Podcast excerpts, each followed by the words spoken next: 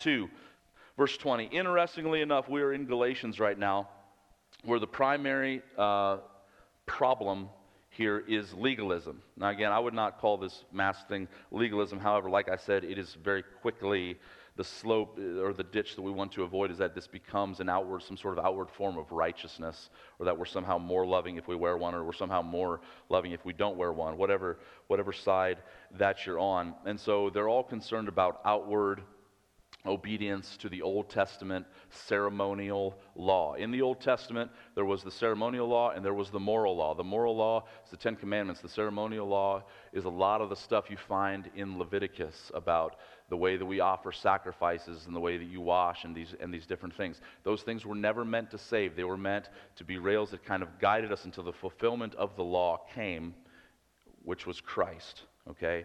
Um, and so, what has happened in Galatia, which was a, regi- a region in Asia Minor where Paul had planted several churches, not just one city, but throughout this region, is that they had accepted Christ, but now people had come in and they said, Yes, you need to follow Christ, but you also need to obey the Old Testament ceremonial law, primarily circumcision, some of the other laws, and also separation between Jews and Gentiles. Okay?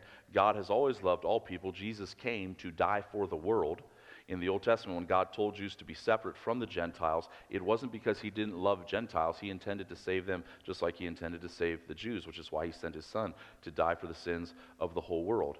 However, what he wanted is he didn't want intermingling between their pagan gods, their demon gods, and the one and the one true God. And so there was a season, a time, an epoch throughout history where God had this so under the law. But now Christ has come. He has fulfilled that. And now, um, in Christ Jesus, just very quickly, chapter 3, verse 28, there is neither Jew nor Greek.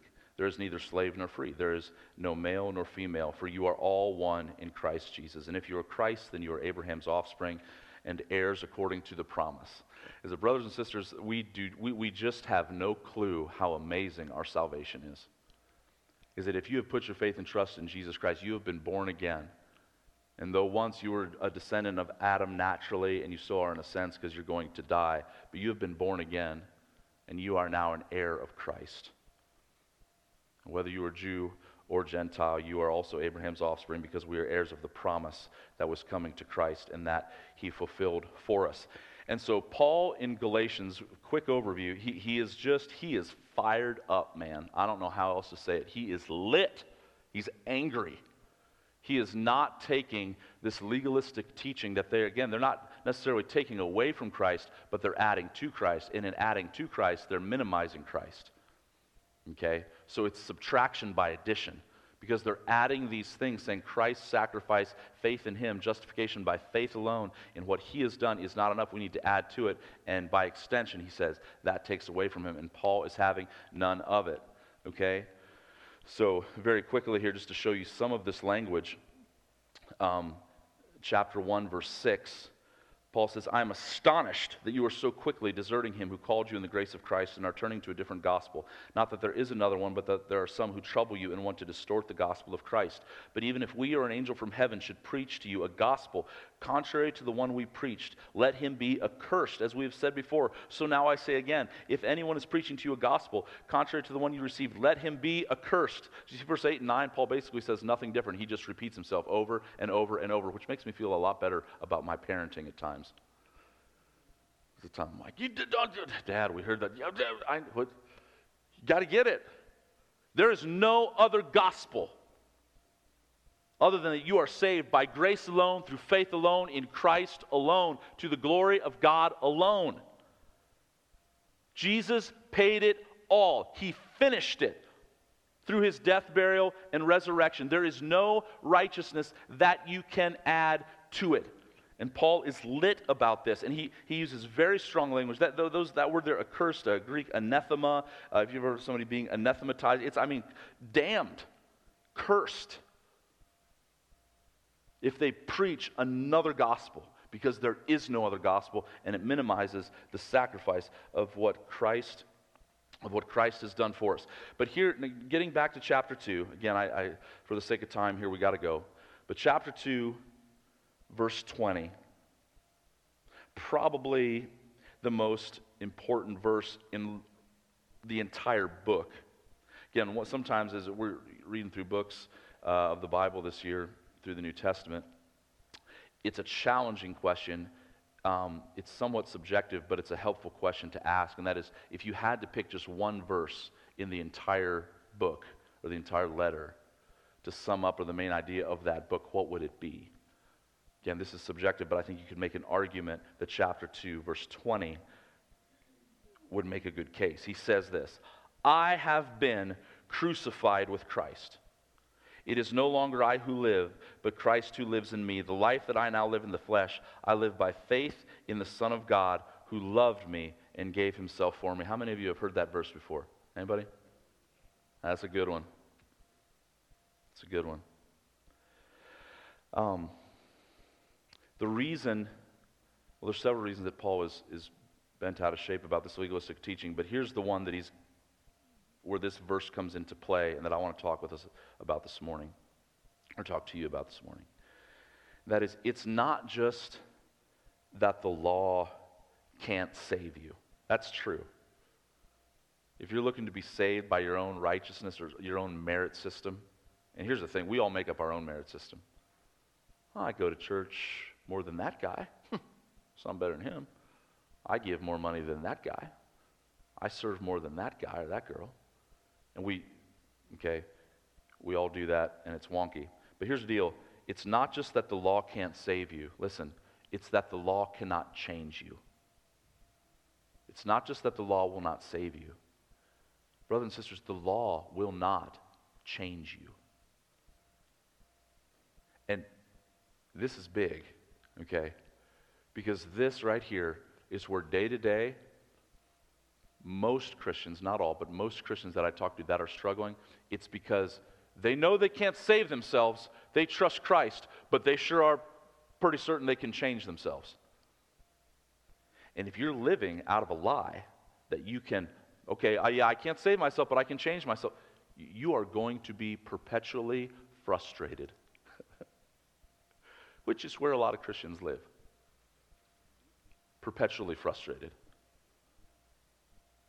And they think they are not legalists, legalists because they say, well, yeah, yeah, I can't save myself. Well, you can't change yourself either. You can't justify yourself. You can't sanctify yourself. And so this was the argument that Paul that Paul was, was dealing with. Let me give you an illustration of what it's like to try to change yourself by the law. Um, Hannah and I and the boys went and got a golf cart recently. If you follow my wife on Instagram, I don't have any social media of any sort, but you may see a lot of pictures of us cruising around Lake Buckhorn region with our little golf cart. Top speed, 19 miles an hour, man. It's a thrill ride for a second. But it got me thinking about when I was when I was little, I had a cousin who we were less than a year apart, and so he and I were buddies, and we'd run around. And my, my grandpa died when I was like six, I believe. I was pretty little. But he had started making us this go kart before he passed away. And he never got a chance to finish it, but he made the frame, and it had a seat, and it had four wheels, and it had a little place on the back of it for an engine, but he never, he never got the engine put on. And so me and my cousin, when we were little, um, we would still use the go kart though. And we would take turns. One of us would be driving, and the steering wheel really worked. And the way it was powered was that the other one, we, we, would, we would take turns pushing each other. Okay? And man, we just thought, we thought this was awesome. Because before we didn't even have, we didn't even have a go kart. Now we have this go kart, didn't have an engine, but man, that's just, that's just all we knew. And so that's, so that's what we did. We made the best, and we, we, were, we were okay with it, okay? Because we were little and we didn't really know that there was supposed to be an engine that drove it around. But, brother or sister, if, if, you're, if you're trying to change yourself, maybe you admit, no, I'm not trying to save myself by the law. Yeah, but are you trying to change yourself by the law? I want to tell you, you're just pushing around the go kart. And, and here's the thing here's the thing, okay? Let's talk here. That's okay. And that'll be fun for a while. But it fails on many levels, okay? And I want to work with me, okay, with this analogy. Okay, it's not perfect. But number one is that if you're pushing around the go kart, if you're trying to change yourself by works of the law, um, number one, it's only going to take you so far. Let me tell you what we never did with my, our little go kart. Okay? We never said, Mom, Dad, see you, we're going to Dover. We, this was in Berlin. We never did that.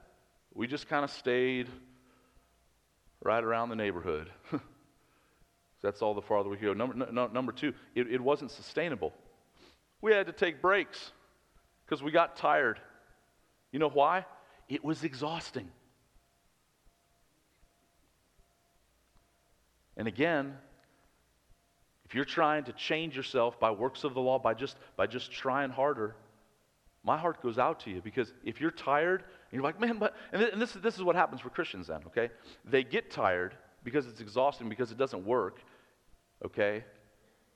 The go kart of the Christian life wasn't meant to run without an engine. We'll talk about the engine here in a little bit. But then everybody's tired, everybody's wore out. But then here's the other thing everybody's confused about it. Everybody goes, Why? Why am I tired? I don't understand. I trusted Jesus. I know I can't save myself, and, but man, I'm, I'm trying. I'm trying so hard to change. Yeah. You're pushing the go kart around.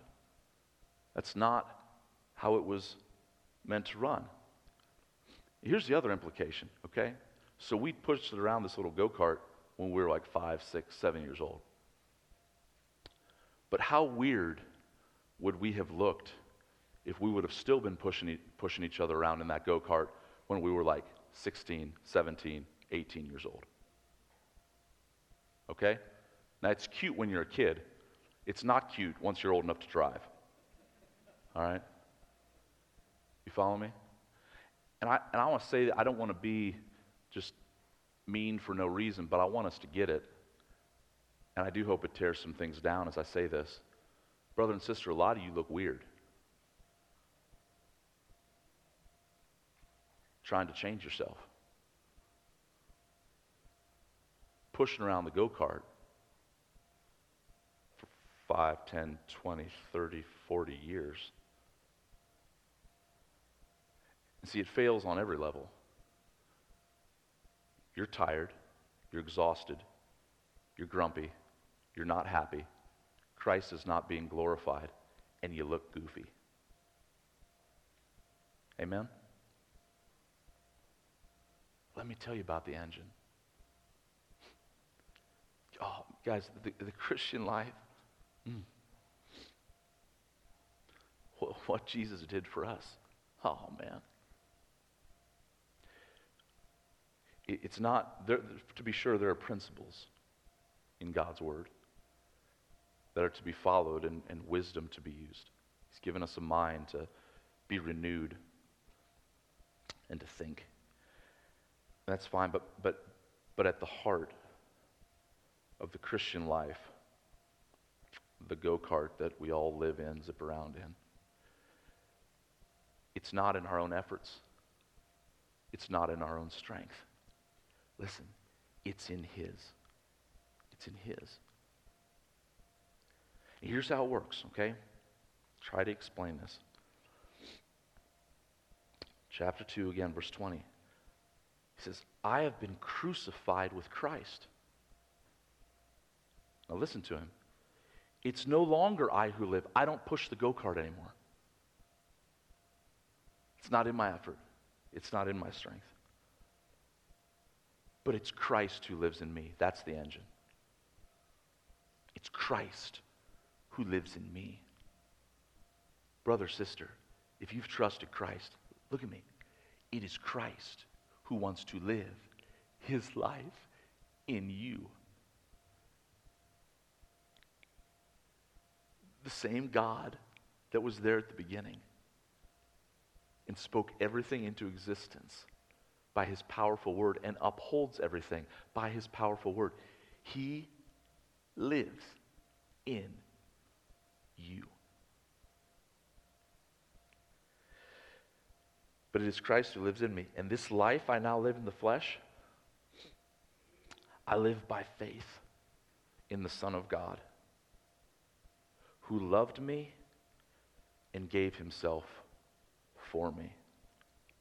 How do you tap into this power, this engine of the presence of Christ, so that you do not have to be exhausted, so that you do not have to look foolish, so that you do not have to go just only so far in your Christian walk. How do you do this? Number one, you have to die.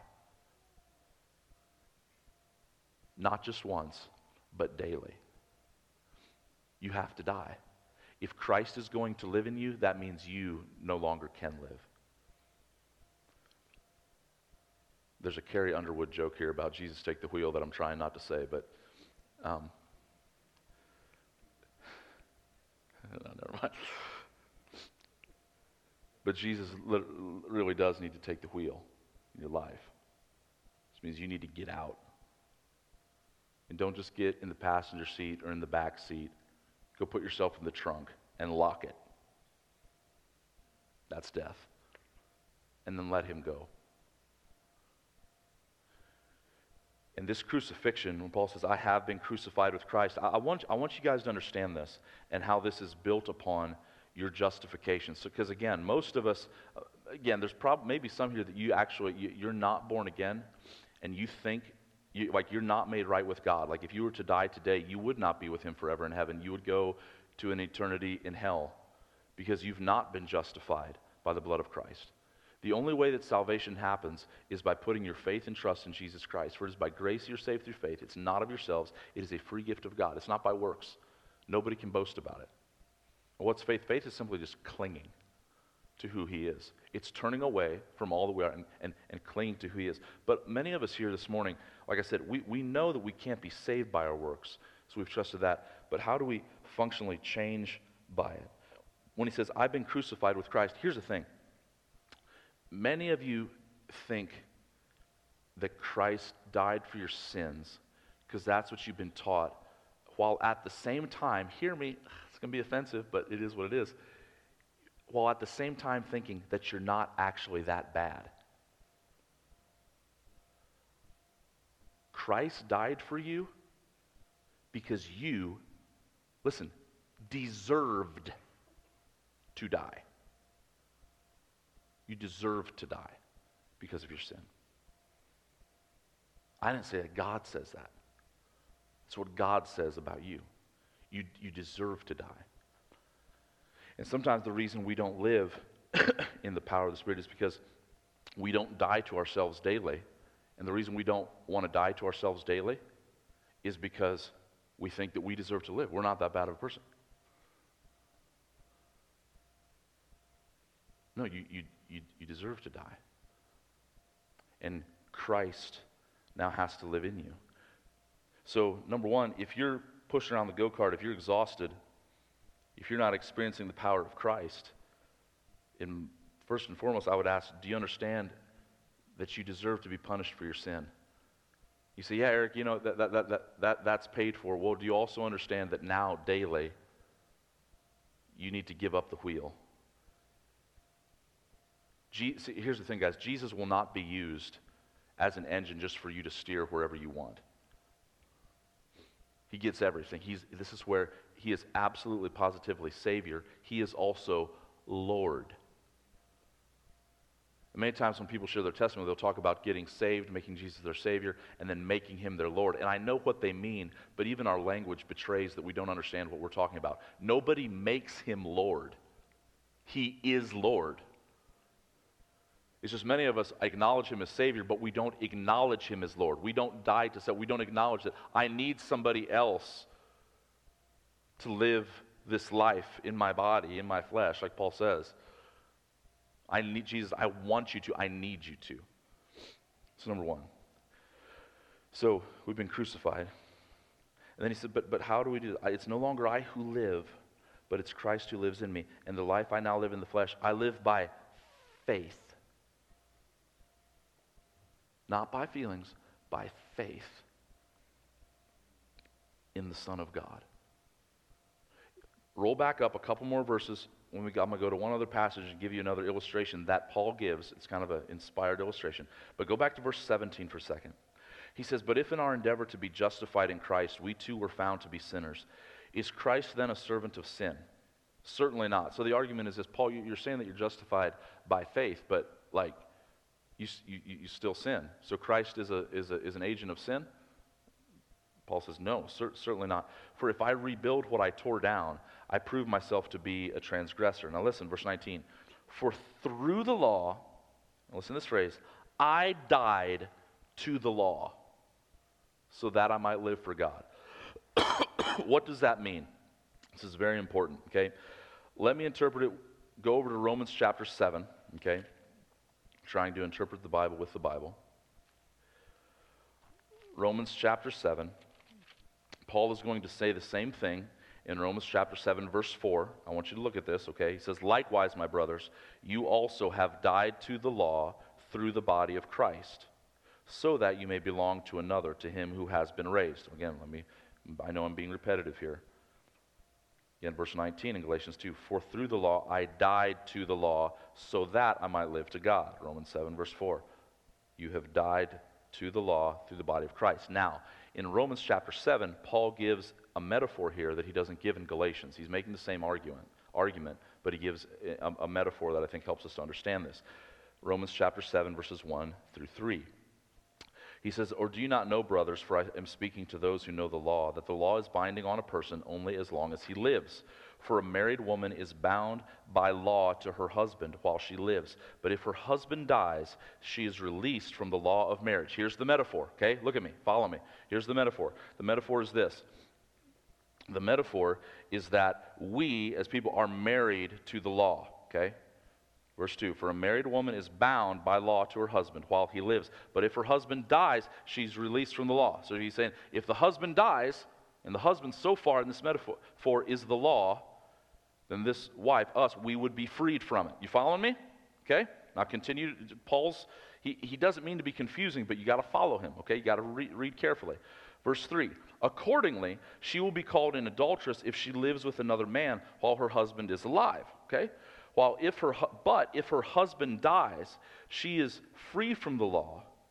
And if she marries another man, she is not an adulteress. So we are bound, the wife, to the husband, the law. This is not good. Not because the law is bad, but because we're bad, we can't, we can't obey it as a means of salvation or change, sanctification. Okay? So, so far, Paul's analogy is you, you think he's going to say, so the law dies. Okay? Because that's what he's, so, but if, but if he dies, then, then we're free. Okay? But now follow me. Look at verse 4. That's not what he says. The law does not die. Listen, you die. Verse 4 Likewise, my brothers, you also have died to the law through the body of Christ. It gets better. So that you may belong to another. So Paul's setting it up. Husband, wife, us, but law, you, th- you think he's going to say, law is going to die. No, no, no. The law can't die. The law is holy and righteous and good. That's been Paul's whole argument up to this point. He's going to argue it again uh, here later on in Romans chapter 7. The law can't, there's nothing wrong with the law. There's something wrong with us. So who dies? We die. How do we die? Through faith in Jesus Christ. Listen to me. Christianity is not just an acknowledgement of something that we just do with our brains, with our minds. It is a supernatural miracle that takes place by the power of God in the human heart when they cause to put their faith and trust in Jesus Christ. You are born again. That is the truth of the gospel. It is a miracle, brothers and sisters, and we are not nearly as amazed by it as we should be. It is a miracle. There is no greater miracle than that God could take sinners, his enemies, people who hate him, and cause them to love him. And this happens because when we put our faith and trust in Christ, it is as if we died on that cross. Again, here, here's what I want to say it is a metaphor, but it is not just a metaphor, it is a spiritual reality that happened, that happens in the human heart. When somebody becomes born again, this is why the angels rejoice. There is a party in heaven when a sinner comes to because it is a supernatural miracle, an act of God that happens in the human heart, and it is going to count for all of eternity. It's not just, oh, yeah, heaven, hell. Uh, no hell, please. Take heaven. That's what we've made it. That's how it's been wrongly taught. You have no hope apart from God doing a miracle in your heart.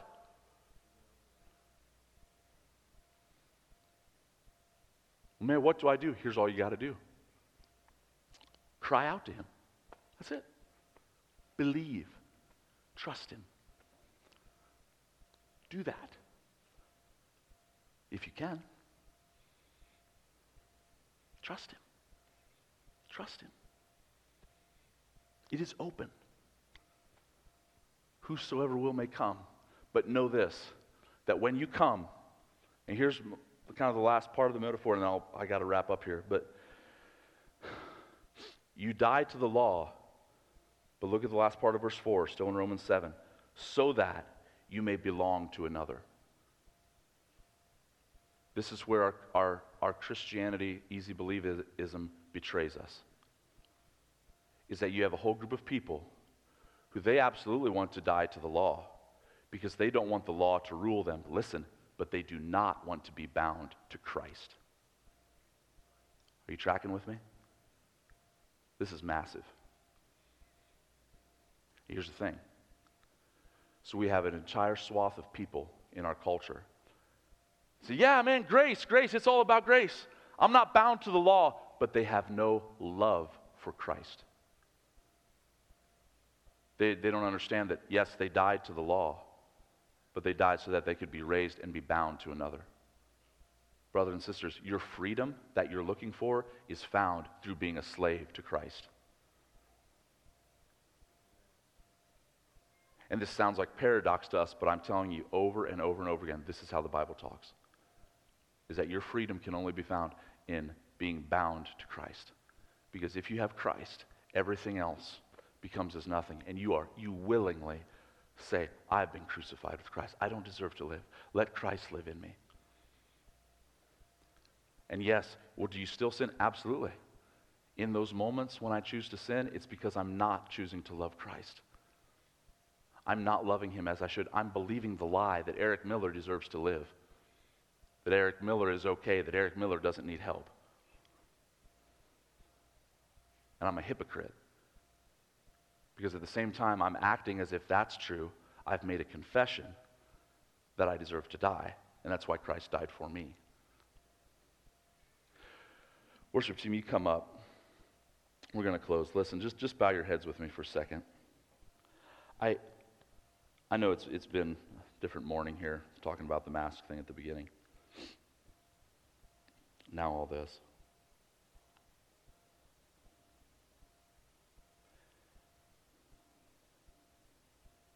But guys, I um, right now, what the world needs is not masked or unmasked Christians. What the world needs is crucified Christians, people who have died and are now letting Christ live in them. I, I want to ask you something here as we close. Do you, or let me ask you this way When's the last time you woke up aware of the fact that a supernatural, miracle working God wanted to live in you that day? Did you wake up that way this morning? Or did you wake up thinking, uh, here we go again? Feeling weak, feeling tired. Oh, brothers and sisters, my heart, I, my heart breaks for you. And I just want to give an invitation this morning that right now where you sit, know that the God of the universe loves you. And that he desires to not just by principle, not just by principle, not just by disciplined effort, but he desires by the power of his Spirit to live his life in you. but you got to be willing to die.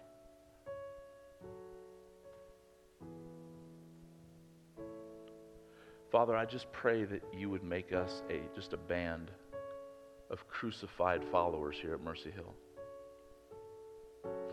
God, I, I literally, Father, before you this morning, I weep because of my own sin, because of my own arrogance at times, thinking that I know what's best or thinking that I should be in control of my life when I'm the one that wrecked my life and then had to cry out to you uh, for my, to be my Savior.